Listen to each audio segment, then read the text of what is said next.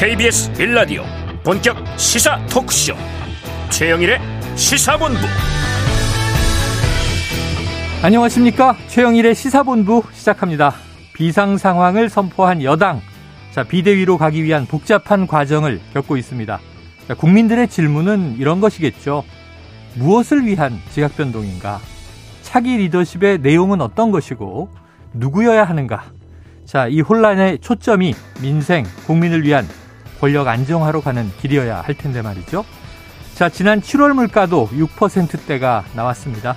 이어지는 고물가, 국내외 경제기구가 낮춰잡고 있는 올해 경제 전망치, 고용지표 등등 모두 중요합니다.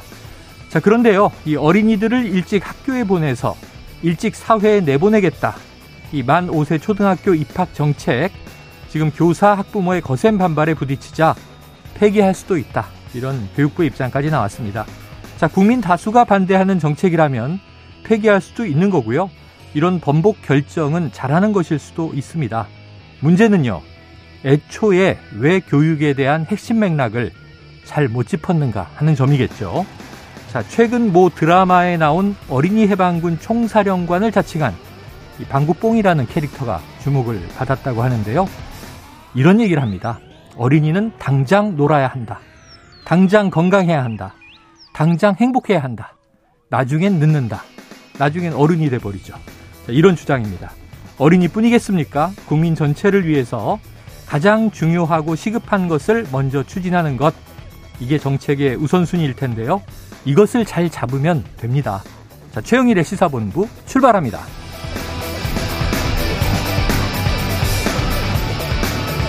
네, 1부에는요, 오늘의 핵심 뉴스를 한입에 정리해드리는 한입뉴스 기다리고 있고요. 2부 10분 인터뷰, KBS 홍사훈 기자와 함께 현 경제위기의 원인과 대책을 진단해보겠습니다.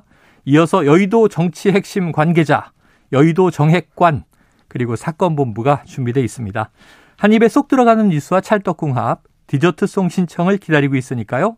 오늘 뉴스에 어울리는 노래가 있다 싶으시면 문자 샵 9730으로 자유롭게 보내주세요. 오늘의 디저트송으로 선정되신 분께는요, 치킨 쿠폰 보내드리고 있습니다. 많은 참여 부탁드리면서 짧은 문자 50원, 긴 문자는 100원입니다. 최영일의 시사본부 한입뉴스.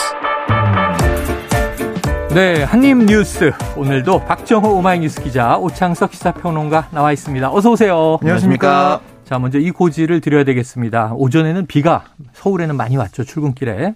그런데 지금 전국 대부분 지역에 폭염이 지속되고 있다고 합니다. 청취자 여러분께서는 더위로 인한 피해 입지 않도록 각별히 주의하시기를 당부드리고요. 오늘의 첫 번째 이슈로 들어가 보겠습니다. 자, 미국의 권력 서열 3위, 바로 낸시 펠로시 하원 의장인데요. 어젯밤에 정말 미중 간의 긴장이 어마어마했는데 결국 대만에 도착을 했더군요. 그렇습니다.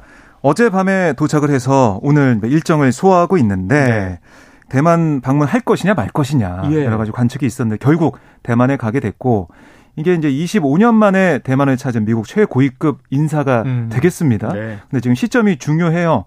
중국과 미국 간의 긴장 관계가 계속되고 있는 상황에서 특히 그 사이에는 대만이 있거든요.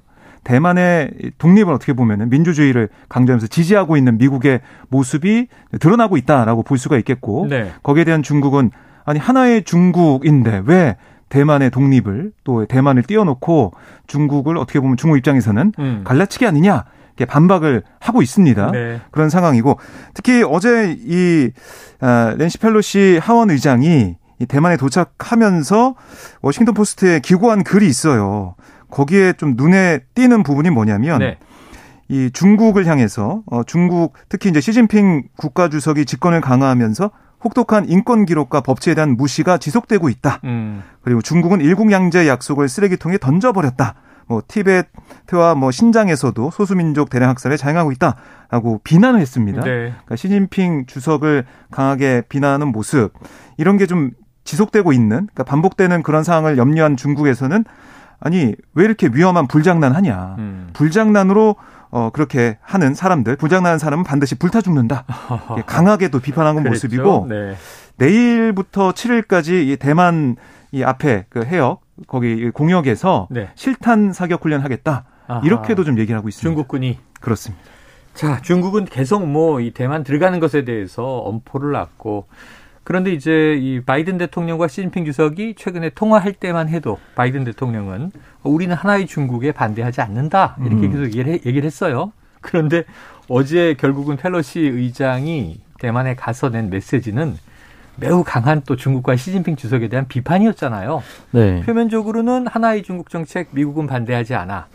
그런데 이제 시진핑 주석의 인권 문제, 자유 문제, 아까 일국양제 얘기하니까 최근에 홍콩 사태 있죠. 네. 티벳하고는 오래된 또 분쟁이죠. 네. 여기 이제 대만 문제 있죠. 이거 점점 이제 신냉전으로 가는 겁니까? 아니, 그 계속 확대 중심으로 세계가 재편되다가 네. 다시 축소 재편이 되고 있다. 어허. 이런 얘기를 참 많이 하더라고요. 예, 예. 지금 보면 이제 대화 내용과는 무관하게 중국과 미국 간의 양국 간의 군대도 다 출동을 했습니다. 아. 어제 같은 경우에는. 네네. 실제로 로널드 레이건 핵항모죠. 핵항공모함까지 출동을 했고 순양함 그리고 미사일을 탑재한 구축함도 등장을 했고 미군의 초계기라고 하죠. 초계기도 2대. 중국도 맞서서 또 똑같이 네네. 또 출동을 하기도 했었는데 이 부분만 딱 봤을 때는 전쟁 직전의 상황까지도 가는 것은 아닌가. 물론 군사적 충돌이 있을 거라고 생각은 아무도 안 했을 겁니다만은 만약에 펠로시 의장이 대만을 방문했을 때 중국이 이런 반응이 나올 수밖에 없다라는 것은 미국은 알고 있었을 겁니다. 그렇죠. 그렇다면 결국은 알고 있는 이 사인과 이 상황을 연출하기 위해서 갔다라고 보는 것이 적절하다고 생각이 들고요. 결국은 앞으로는 미국이 중국을 상대로 다른 전 세계를 상대로 너 우리 앞에 있을 거야, 중국 앞에 있을 거야라는 사인을 계속해서 보내지 않을까. 공교롭게도 지금 대만을 방문하고 한국으로 옵니다. 네. 대만 방문 이후 일정이 네. 아시아 순방인데 우리나라로 네. 와요. 네. 그런데 대만에 가서도 이 방문한 곳은 TSMC, 네. 세계 최대의 반도체 회사. 네. 우리나라 바이든 대통령도 평택에 오자마자 삼성전자 반도체 공장. 네. 타계 미국 이 고위직들은 반도체 중심을 두고 있는 것 같고요. 자, 말씀하신 대로 중국은 대만을 포위하고 무력 시위에 돌입을 했는데. 자, 어제 뭐 이게 펠로시가 정말 대만으로 간다면 뭐 격추 운운 이런 얘기도 있었지만 대만 측에서는 또 이 심리적인 위협이 목적이다. 그런데 이게 또 갑자기 핵실험을 할 수도 있다라든가 중국의 무력 도발에 대한 우려도 미국 내에서 많이 나왔습니다. 네, 결국에는 중국과 미국 국내 문제도 영향이 미치는 것 같아요. 네. 시진핑 주석의 3연임을 확정할 것으로 예상되는 가을 당대회를 앞두고 올해 가을이죠. 그렇습니다. 시진핑 주석도 이 상황을 두고 볼 수 없는 상황이고 네네. 중국의 이제 인민들도 보고 있는 상황 아니겠습니까? 그렇죠. 그리고 미국 같은 경우는 11월 중간 선거를 앞두고 있어요. 네, 지금 이 바이든 대통령 지지율이 많이 안 좋잖아요. 그런데 중국의 약한 모습을 보인다면 또 지지율이 떨어지지 않을까라는 우려가 있는 것 같아요. 네네. 아울러 또 말씀하신 것처럼 이 중국과 기술패권 경쟁 차원에서 반도체 이 동맹, 뭐 지금 뭐 치포를 만든다는 구상을 하고 있지 않습니까? 네네. 대만의 중요성이 점점 커지고 있기 때문에 이걸 그냥 대만을 건너뛰고 갈 수는 없었을 것이다라고 볼 수가 있고 뭐 근데 사실은 밑에는 펠로시 의장이 그동안 보여왔던 중국에 대한 강경한 모습을 예전부터 보여왔거든요. 네. 1991년 천안문 광장 앞에 가가지고 뭐 시위하는 그런 모습도 있었고 공안에 쫓겨나는 모습도 있었고 예전에 있었죠. 네, 91년도. 그때부터 거슬러 올라가면 펠로시 의장의 강경한 모습이 그대로 투영된 면도 있고 또 중국과 미국 간의 이제 국내 문제도 좀 영향을 줬다. 그리고 뭐 우크라이나, 러시아 이 상황에 따라서 세계 질서가 다 재편되는 과정에서 신냉전으로 가고 있는 그런 소용돌이가 또 여기서도 보여주고 있다. 이렇게 볼 수가 있겠습니다. 아이고 91년도 티에난멘 광장에서 기술 시위만 해도 낸시 펠로시 의장이 하원 의원이고 젊었을 때고요. 그때 이제 막 90년 이제 소련이 몰락하면서 동구권이 급속히 개방되던 그런 시기인데 지금은 그 반대로 흘러가고 있는데 펠로시 의장은 아무도 못 말린다고 그러더라고요. 바이든 대통령보다도 더 나이가 위던데요. 네, 못 말린다고 하는 걸 이제 묵인하고 있는 것은 아닌가라는 것을 또 중국은 의심하고 있는 거죠. 그래요. 아, 저 사람 우리도 통제가 안 돼라고. 근데 공식적으로 바이든 대통령이 가는데 그래도 국가의전 서열 3인데 그렇죠. 미국 국가의전 서열 3인데 가는 거 우리 못 말려라고 얘기하기에는 좀 그렇지 않나. 어느 정도는 충분한 교감이 있지 않고서는 뭐 이런 행보는 좀 불가능한 그렇죠. 겁니다. 펠로시 의장이 예전에 뭐 도널드 트럼프 미국 대통령 때는 막 조롱의 박수도 보내고 각을 세웠지만 지금 바이든 대통령 같은 당이잖아요. 예. 그렇습니다. 여당의 하원 의장. 그래야지 권력이 뭐길래 중국도 그렇고 미국도 그렇고 물러설 수 없다. 네. 중간 선거와 사면임이 또 여기에 연결돼 있다. 국내 문제로 들어가 보죠. 권력이 뭐길래. 우리나라도 지금 만만치가 않습니다. 지금 뭐 집권 여당의 상황이. 그런데 먼저 이거 보죠. 만 5세 초등학교 입학을 시행하겠다.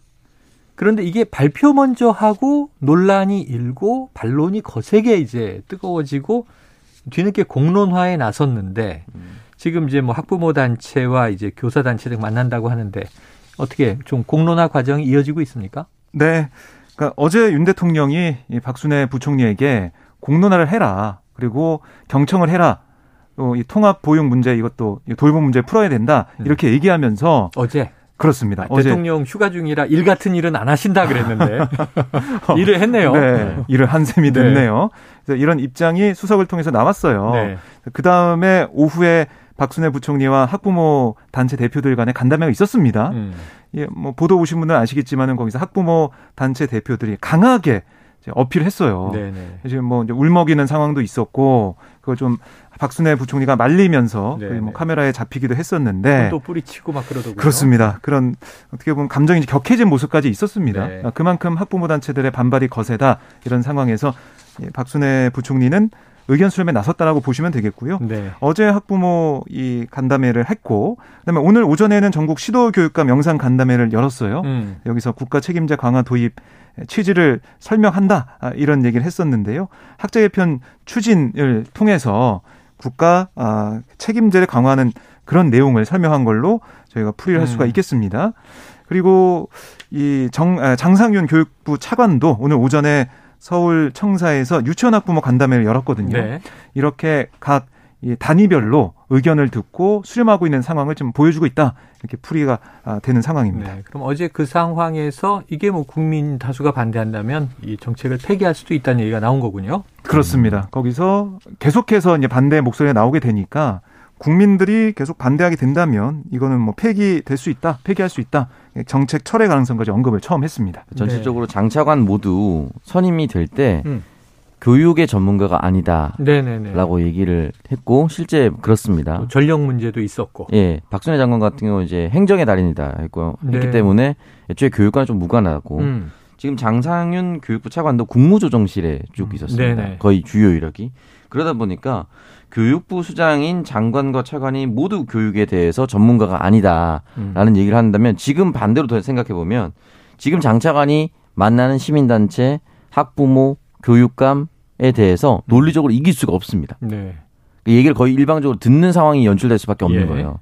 그렇다면 반대로 왜 이렇게 무리하게 추진하려고 했는가. 그리고 바로 이 자리에서 철회할 수 있다라고 얘기를 던질 만큼 가벼운 것이었는가. 네. 이런 얘기를 들을 수밖에 없는 것이거든요. 그렇기 때문에 지금 박순애 장관이 쭉 이야기를 듣고 또 학부모를 만나서 손을 잡고 이야기를 들으려고 했는데 학부모 시민단체 대표가 또 손을 뿌리치고 이런 게 또 연출이 돼 있었어요. 그렇기 때문에 당분간 여름 수련 과정을 한다고 하긴 했지만 이 여름 수련 과정 자체가 장관에게 좀 고난의 시간일 수도 있다. 그렇게 생각합니다. 네, 시도교육감 화상회의 오늘 얘기를 하셨는데 지금 지난 지방선거에서 교육감 선출이 있었으니까 묘하게 지금은 이 광역시도 교육감이 반반, 진보 성향 반, 보수 성향 반 이렇게 이제 돼 있단 말이죠. 그렇습니다. 거기다 또 서울 교육감의 경우에 이제 조희연 교육감이 또 재선이 됐잖아요. 네. 그래서 이제 이 중요 교육 정책에서 교육청을 허수아비 취급하고 있다. 강하게 지금 또 비판을 했네요. 네, 어제 입장문을 냈습니다. 그래서 이건 절차적 정당성을 무시하고 유아의 아동 발달에도 맞지 않는 무리한 학제 개편안이다. 철회해라 이렇게 주장을 했고요. 네. 그러니까 사실은 이게 박순애 부총리도 설명했듯이 시도교육청과의 사전 협의를 거치지 않았다라고 얘기를 했었어요. 네네. 그거를 지적을 하는 거고 그러면서 교육청은 뭐 유초, 중등 교육을 책임지고 학생, 학부모 교육 현장을 연결하는 교육행정기관이자 지방교육 자치기관인데 교육부는 교육부 개편안에 이어서 또다시 중요 국가교육정책 발표에 교육청을 허수아비로 취급했다. 이렇게 강하게 반발하는 모습을 보이고 있습니다. 그래요. 전문가 단체 또는 이제 주무관할 이 기관들과 협의 없이 장관은 대통령에게 단독으로 보고를 했고 대통령은 또 그거 하시오 이렇게 이제 지시를 한 정황인 거잖아요. 자, 그런데 그러다 보니까 지금 박순애 사회부총리 겸 교육부 장관 책임론이 커지고 있는데 이런 얘기가 나왔어요. 이 박순애 장관이 내년 3월에 장관을 관둘 수 있다. 근데 지금 보통 논란이 커지면 뭐 즉시 물러난다든가 혹은 뭐 수습 후에 물러난다든가 이런 얘기 나올 수 있는데 왜 내년 3월에 장관을 그만둘 수 있다. 이건 어떻게 나온 발언일까요? 일단은 이제 취임 직후에 대학 총장들과 만난 자리에서 자신이 내년 3월 대학으로 돌아갈 수 있다라는 내용이 나왔던 네네네. 거고 그렇게 된다면은 이제 임명되고 나서 부총리직을 8개월만 수행하고 나가는 것인데 네. 중요한 건 그렇다면 왜 3월이냐? 내년 새학기에 교수로 복귀할 수 있는 새학기 시작과 동시에 내년 1학기에 네, 복귀할 수 있다라는 그 타임라인이 아니냐? 네네. 라고 해석이 될 수밖에 없는 거고요. 이야. 이 자리에 함께 만났던 일부 대학 총장은 새 정부의 첫 교육수장으로서 이건 매우 부적절한 발언이다. 네네. 라고 그 자리에서 또 지적을 했던 것으로. 저 2학기 동안 겨울방학까지만 장관하고 네. 대학으로 돌아가요. 라는 시한부 장관이잖아요. 그러면. 어떤 장관이든 사실은 네. 한 정권을 넘기긴 어렵습니다. 네네. 뭐 그렇다 하더라도 이렇게 짧게 또 교육부 장관이 그냥 교육부 장관이라면 또 부총리를 겸하고 있기 때문에 국가의 사령탑 속에 속합니다. 네. 근데 이렇게 뭐 내년 3월에 들어갈 수 있다. 뭐 새학기에 교수로 복귀한다. 이런 말을 스스럼없이 밝힌다는 것은 굉장히 부적절하다라고 봅니다. 그러게요. 그러면 이제 내년 3월까지 한시적인 장관. 그럼 정책 추진력이 우리가 흔히 국정 동력 이런 얘기 하는데 네. 이게 탄력받을 수 있을까 하는 이제 생각이 드는데 네. 밑에 있는 교육부 공무원들도 이렇게 하면 말 안 들을 네네네. 거고요. 전국에 있는 총장. 몇 달만 있으면 나갈 장관이잖아요. 네. 이렇게 되는 거죠. 총장 그리고 임기가 보장된 선출직 교육감은 아예 얘기를 안 들을 가능성이 있습니다. 그래요. 알겠습니다. 그럼 두 가지로 한 가능성을 볼 수 있을 것 같아요. 하나는 김인철 부총리 후보자 낙마디에 이제 교육부 수장이 된 건데 그렇죠. 실제 한시적 임기 수행 관련 언질을 받은 게 아니냐 이런 관측이 나올 수가 있겠고요. 조금만 메꿔주시오. 그렇습니다. 또 하나는 네. 이게 이 자리가 사실은 비수도권 대학 총장들이 교육부가 추진하는 수도권 반도체 학과 증원에 반대 목소리를 내기 위해서 찾은 거였거든요. 네네네. 간담회를 했기 때문에 이 총장들 앞에서 저는 직에 연연하지 않습니다. 그러니까 지방대 살리기 이런 소임을 다 하겠습니다. 이렇게 얘기하는 과정에서 말한 게 네. 와전된 게 아니냐. 이렇게 나오고 있는데 교육부에 이제 알아보면 이게 비공개 자리였기 때문에 정확한 내용은 확인해 줄 수 없다 이렇게 좀 말을 하고 네, 있습니다. 그래요. 그런데 이제 보도는 됐고 지금 내년 3월은 본인이 언급한 것으로 지금 보여집니다. 네. 참 여러 가지 논란이 있네요. 한번 지켜보죠. 자, 만 5세 초등학교 입학 어떻게 될 것인가. 지금 뭐 분수령을 넘는 것 같습니다. 공론화 과정은 시작됐는데 반발은 아직 거세고요. 자, 이런 와중에 지금 이제 집권 여당 국민의힘이 비대위 체제로 간다. 어제 저희가 서병수 이 전국위 의장도 직접 인터뷰를 했어요. 네. 그런데 본인의 개인적인 의사는 이거 어렵다. 그리고 왜 이래야 되는지 모르겠다. 하지만 이제 지도부에서 결국은 최고위원회를 열어서 의결한 거잖아요. 네. 그러니까 절차적으로 이걸 소집 안 할 수도 없다. 소집한다. 근데 토론이 이제 있을 것 같다. 이제 이런 기류예요. 그런데 그 지난주 금요일입니다. 배현진 의원이 사퇴했는데 자, 오늘부로 저는 최고위원직에서 사퇴합니다 그랬는데 이번 주에 최고위원회 참석을 해서 네. 이준석 대표가 언데드라는 표현까지 쓴 거잖아요. 그렇습니다. 그런데 바로 지난 금요일 배현진 최고위원이 사퇴한 그날 정진석 의원, 장제원 의원이 이 김종인 전 비대위원장과 회동을 했다. 네.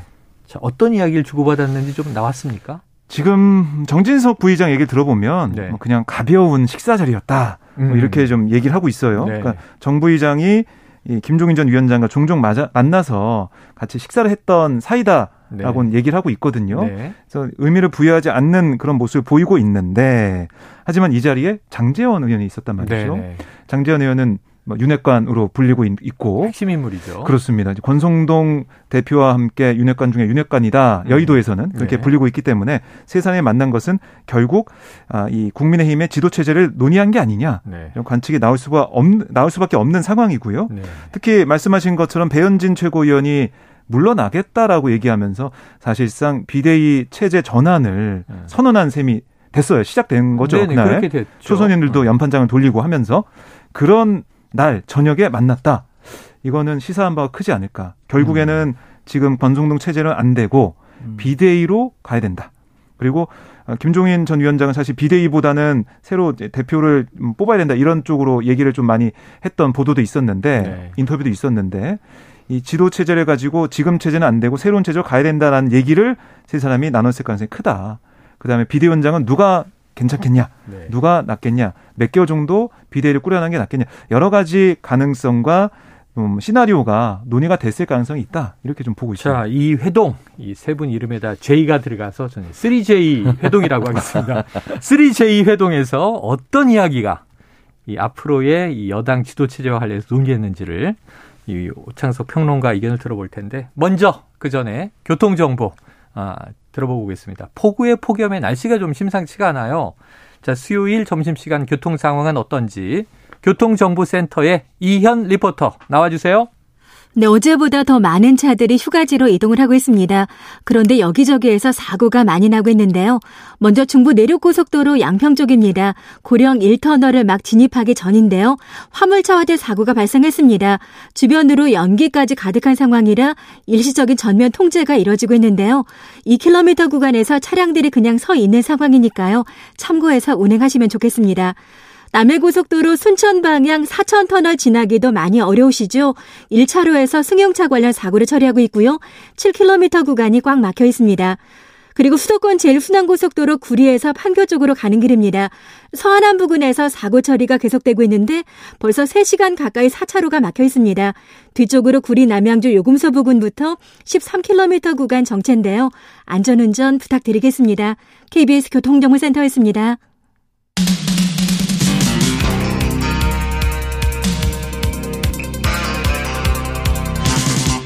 최영일의 시사본부.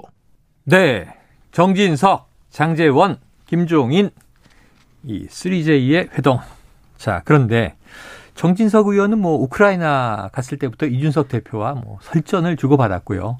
또 장제원 의원은 뭐 애초 대선 과정부터 윤핵관의 대표로 네. 이준석 대표가 오히려 나를 세웠던 또 상대기도 하고. 근데 김종인 전 비대위원장은 이 이준석 대표는 사실은 김종인 키즈다. 네. 처음에는 박근혜 퀴즈로 시작은 했지만 최근에 김종인 퀴즈로 당대표까지 됐다 할 정도로 굉장히 서로 이제 존중하고 네. 우호적인 사이였는데 어떤 얘기가 여기서 오갔겠습니까? 일단 뭐 대화 내용에 대해서는 뭐 명확하게 밝혀진 바는 없고 앞으로도 밝혀지진 않겠죠. 밝혀주세요. 저도 잘 모르겠지만 네. 결국 김종인 전 비대위원장을 찾아간 것은 비상대책위가 할 수 있는 일에 대해서 질문을 할 수밖에 없겠죠. 보통 비대위는 선거 직전에 들어왔습니다. 네네네. 김종인 비대위는 특히 다 그랬었죠. 그렇죠, 그렇죠. 더불어민주당이 2016년 총선 직전에 들어왔고요. 네. 2020년 총선 직전에 미래통합당 국민의힘 전신이었습니다. 네. 그리고 2021년 보궐선거 이렇게 이제 진두지휘를 했었는데 지금은 선거 체제라고 보긴 좀 어렵습니다. 그렇죠. 네, 아직 총선이 남았고 오히려 다 끝나고 네. 선거 이후에 지금 뭔가 안정을 도모해야 되는 국면인데. 네. 그래서 지금 만난 이유는 당내 인사를 비대위원장으로 앉히려고 하는 것이고 지금 대통령 집권 초반인데 지지율이 너무 낮은데 어떤 이야기를 들으면 저희가 어떤 이야기를 반영하면 다시 반등할 수 있을까요? 정도에 대한 질문 그리고 경제 전문가이기 때문에 또 경제에 대한 질문 그리고 피할 수 없이 이준석 대표에 대한 질문이 네네. 있었을 겁니다. 예. 근데 이준석 대표에 대한 질문은 이건 마치 추정을 해볼 건데 네. 카메라가 있어도 직접적으로 서로 얘기하지 못했을 겁니다. 아하. 그러니까 예를 들어서 권성동 원내대표와 대통령이 주고받은 그 SNS 메시지처럼 뭐 내부 총질을 하던 네네, 당대표가 사라졌다. 당대표가 사라졌습니다. 라고 장제원 의원이나 뭐 정진석 부의장이 김종인 비대위원장한테 얘기 못했을 거고요. 지금 당대표의 상황이 녹록치 않다 정도로 얘기하지 네네네네. 않았을까. 그럼 김종인 비대위원장은 비대위로 가는 걸 떠나서 선거를 두 번이나 이렇게 크게 이긴 당대표를 이렇게 대우하는 것이 맞을까요? 라는 질문을 하지 않았을까. 네네. 거기에 대해서는 아마 저는 이견이 좁혀지지 않은 상태로 예. 쭉 지나가지 않았을까라고 조심스럽게 추측을 해볼 수밖에 없습니다. 그래요. 네. 나중에 전해질지 모르겠습니다만 사실은 어떤 이야기를 주고받았는지 모르지만 우리는 그 이후에 지금 벌어지고 있는 일들을 보면서 네. 아 여기서 어떤 이야기들이 나왔었겠구나라고 역추론하는 수밖에 없는데 네. 자, 뭐 이 자리에 있었던 분은 아닙니다만 또 나름 내부에선 유력한 이제 인물입니다. 김기현 전 원내대표 뭔가 또 쓴소리를 내놨네요. 네, 그러니까 지금 비대위 전환까지는 의총에서 합의를 했는데 그랬죠. 이 비대위 기간 비대위 언제까지 꾸려갈 것이냐, 네네네. 아니면은 조기 전당대회를 언제 할 것이냐, 그렇죠. 이걸 가지고 여러 가지 갑론을박이 되고 있는데요. 김기현 의원 얘기는 뭐냐면 차기 당권 주자로 분류되고 있습니다. 김기현 의원이 네.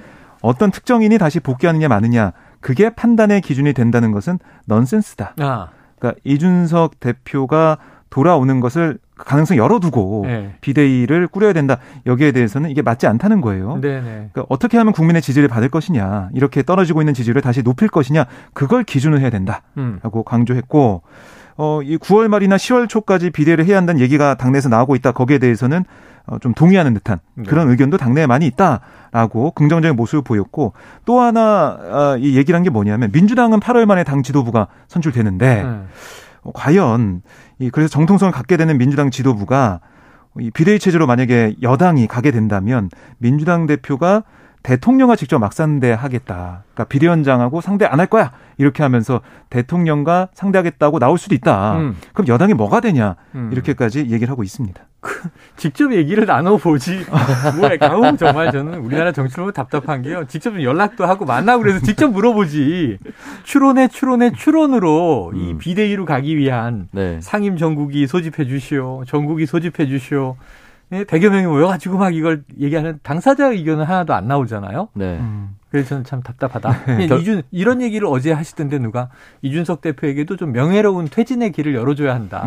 지금 이렇게 너덜너덜해진 상황에서 명예롭게 퇴진시킬 수가 있나요? 그러니까 애초에 대통령의 그 텔레그램 메시지가 공개됐을 때 명예롭게 퇴진하는 게 사실상 거의 불가능해졌지 않았을까. 네네. 의원들 입장에서는 아무리 국정수행 지지율이 떨어지더라도 살아있는 권력이 대통령입니다. 아주 집권 초반이고요. 네. 그러다 보니까 대통령이 저런 인식을 가지고 있는데 내가 명예로운 퇴진 얘기했다가 혹시 나 찍히는 거 아니야? 이런 게 아주 현실의 정치적 생리거든요. 예. 근데 중요한 건 정치의 본질은 국민입니다. 국민들이 어떻게 바라볼지 좀 생각을 해야 되는 것이고 그리고 또 한편으로는 누군가는 이렇게 방어할 수도 있겠죠. 수사가 될 수도 있는데 제가 나서서 명예로운 퇴진을 주장한다는 것은 이거는 사실은 윤리위를 정면으로 반박하고 앞으로 이런 벌어질 일에 대해서 예단해서 무죄라고 생각하는 거 아닌가 이렇게 반론을 또 제기할 수 있습니다만 네. 누가 보더라도 이 정황상 네. 찍어내기처럼 보이니 예, 아무도 나설 수가 없습니다. 그래요. 그래서 뭐 아까 얘기할 때 뭐 예를 들면 정진석 의원, 장제원 의원이 이준석 대표와 만났다. 뭐 이런 얘기가 나와야 되는 거 아닌가. 사실 그래야죠. 예, 예. 네, 그렇죠. 이게 정상인데 서로 안 만나고 얼굴 안 보고 찍어내는 이 대만 이제 서로 막 힘을 쓰고 있으면 또 이제 반격을 준비하고 있을 거 아니에요? 네. 앞으로 어떻게 될지 지켜보는 국민들이 걱정을 하게 되는 거죠. 자, 지켜볼 수밖에 없겠고요. 다음은 민주당 상황으로 또 넘어가 봐야 됩니다. 지난주 컷오프 당대표 3명으로 압축이 됐고 저희는 또 강훈식 의원 네. 인터뷰를 했거든요. 이런 상황에서 어제 첫 TV 토론이 열렸습니다. 박 기자님. 예. 좀 뭔가 어떤 전략으로 세 명이 움직이든가요? 근데 이 언론이 봤을 때는 기자들이 취재할 때 봤을 때는 생각보다 이렇게 뭐 불꽃이 튀는 느낌은 아니었다. 그런 느낌이 좀 들었습니다. 처음에는 탐색전으로 보통 많이 가잖아요. 네, 그러니까 첫 토론회이기도 하고 세 후보가 각자의 이제 강점을 강조하는 그런 모습들을 저희가 네. 볼 수가 있었고요. 근데 그동안 계속 지적이 나왔던 부분들, 이재명 후보의 발언, 이 문제, 네네네. 그다음에 새로운 청사진은 어떻게 민주당의 청사진을 만들 것이냐 여기에 대해서 좀 맞서는 모습은 보였습니다. 그러니까 이 박용진 후보 같은 경우는 이재명 후보의 저소득층 폄하 발언 논란, 예, 저소득층이 보수 정당, 그러니까 국민의힘을 더 지지한다, 지지하더라. 예, 이 얘기를 한 이재명 후보를 겨냥하면서 혁신 없이 남 탓을 하는 노선을 보이고 있다 이렇게 얘기를 했고 이재명 후보는 아니 대기업 법인세를 깎고 서민의 일자리 예산에 삭감하는 정당을 지지하는 게 아쉽다는 뜻이었다. 침소봉대하지 말라 이렇게 얘기하면서 맞서는 모습 보였고요. 네네. 또 이른바 의원 욕하는 플랫폼 발언. 있었죠. 이 발언도 있었는데요. 여기에 대해서는 강훈식 후보가 아니 어떻게 이렇게 발언할 수가 있냐 질타하는 모습을 볼 수가 있었고 청사진 그러니까 당의 비전에 대해서는 이재명 후보가 뭐 이른바 친명, 뭐 반명 이렇게 나누는 네. 갈라지는 민주당이 아닌 하나 되는 통합하는 민주당 만들겠다라는 주장을 했고요. 박용진 후보 같은 경우는 민심과 상식, 포용의 정당 이 얘기를 했어요. 그러니까 팬덤에 어떻게 보면 장악된 그런 정당이 아니라 상식을 따라서 가겠다, 네. 포용하겠다 이런 얘기를 한 거고 강훈식 후보는 새로운 리더십의 중요성을 언급을 했거든요. 네. 그러니까 유력 후보가 되면 당이 분열되지 않을까. 또 강하게 반대하는 후보가 되면 민주당의 중요한 가치 자산이 깨지지 않을까 이런 두려움이 있는 건데 해결책은 새판짜기 새로운 젊은 리더가 예. 수권 정당을 만드는 거다라고 지지를 호소한 모습을 보였습니다. 박 기자님이 열심히 어제 TV 토론을 정리해 주셨는데 재미는 없네요.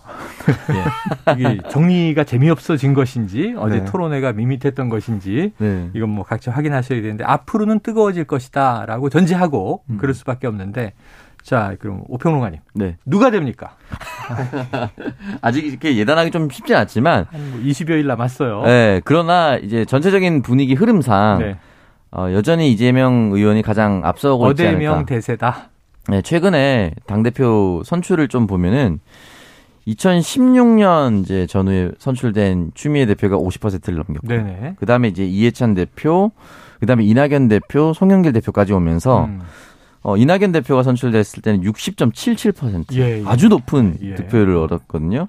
아마 이재명 의원이 지금 그 비슷하게 받을 수 있다. 그보다 더 많이 받을 수도 있다라는 중론이 지배적인데 그러다 보면 어떤 일이 발생하냐면 나는 그러면 뭐 소신 있는 목소리를 내는 사람 한 표 하겠다. 어차피 당대표는 이재명이 될 거니까. 이런 식의 여론이 만약에 형성된다면 조금 다른 양상이 나올 수도 있다. 네. 그러나 여전히 단일화는 안 될 것 같고요. 안 될 것 같다? 저는 안 될 것 같라고. 안 된다. 네. 3자 구도로 끝까지 완주한다. 네, 3자 구도로 가든가 단일화를 한다 하더라도 네. 박용진 후보로 단일화가 되는 건 정말 쉽지 않을 겁니다. 오히려 이재명, 강훈식 단일화가 더 가능성이 높다? 된다면 강훈식, 네. 박용진 단일화가 그나마 가능성이 있고 나머지 단일화는 저는 가능성이 거의 없다고 봅니다. 아, 그래요. 다 완주를 할 가능성이 높다고 봅니다. 다 완주를 할 가능성이 높다. 네. 자, 이거 뭐 앞으로 지켜봐야 되겠죠? 네. 자, 이게 이 뉴스 뭐예요? 국정원장이, 현 국정원장입니다. 박지원 전 원장과 서훈 전 원장을 고발했잖아요. 네. 그런데 이게 윤 대통령에게 보고가 됐고 대통령이 승인한 사안이다. 이런 얘기가 나왔네요. 네, 그러니까 국정원이 어제 이 정보위 비공개 보고를 했습니다. 국회에서. 그렇습니다. 거기에 이제 서훈 박지원 전 원장을 지난달 6일 검찰에 고발을 한 사실에 대해 얘기를 했는데 네. 이걸 대통령에게 보고했냐? 그랬더니 이 김기현 국정원장이 고발과 관련된 사실에 대해 윤 대통령에게 보고했고 대통령께서 승인하셨다. 어허. 이렇게 답변을 했다는 네네. 거예요. 그래서 이게 정말 승인이란 단어를 썼는지 네. 어떻게 이 내용이 나올 수 있냐 좀 발칵 뒤집어졌습니다. 정보위가. 그래서 이 여당의 유상범 의원 간사는 승인이라고 안 했다라고 했고 아니다 민주당에서는 승인이라고 했다라고 좀 답변이 엇갈렸어요. 네. 그래서 여야 간사가 회의 녹취록까지 확인했습니다. 함께. 그랬더니 김 원장의 답변에 대통령 승인. 이 언급이 포함된 것으로 확인됐어요. 그래서 결국에는 이 고발 위에는 대통령이 있었던 거 아니냐 네. 이런 지적이 민주당 내에서 나오고 있는 그런 상황입니다. 알겠습니다. 이것도 또 파장이 어떻게 될지 지켜봐야겠습니다. 뭐 승인이 아닌 뭐 다른 표현이라면 그럼 대통령에게 보고했다는 건 사실이고 네. 대통령이 뭐 묵인했다든가 동의했다든가 뭐 승인이나 결국은 국민들이 느끼기에 마찬가지 아니냐 네. 이렇게 할 겁니다. 그렇게 하시오. 그래서 이제 전직 국정원장에 대한 고발이 이루어진 것이다라고 한다면 이게 또 대통령 개입의 문제가 논란이 있지 않을까 싶습니다. 자, 오늘 시간이 다 됐어요. 안타까운 뉴스가 또 있습니다. 이 공군 여부사관이 또 안타깝게 이제 유명을 달리한 상황에 대해서 성추행 문제가 터져 나왔습니다. 내일 다뤄보도록 하겠습니다. 자, 오늘 한입뉴스 박정호 기자, 오창석 평론가 수고하셨습니다. 고맙습니다. 자, 오늘의 디저트송은요. 청취자 5276님. 오늘 오프닝에서 이야기 나왔던 대로 아이들은 당장 놀아야 하고 행복해야 합니다. 놀기에도 하루는 너무 짧아요. 어른도 놀고 싶습니다. 자, 자전거 탄 풍경의 봄을 신청하셨고요. 치킨 쿠폰 보내드리면서 노래 듣고 저는 2부로 돌아옵니다.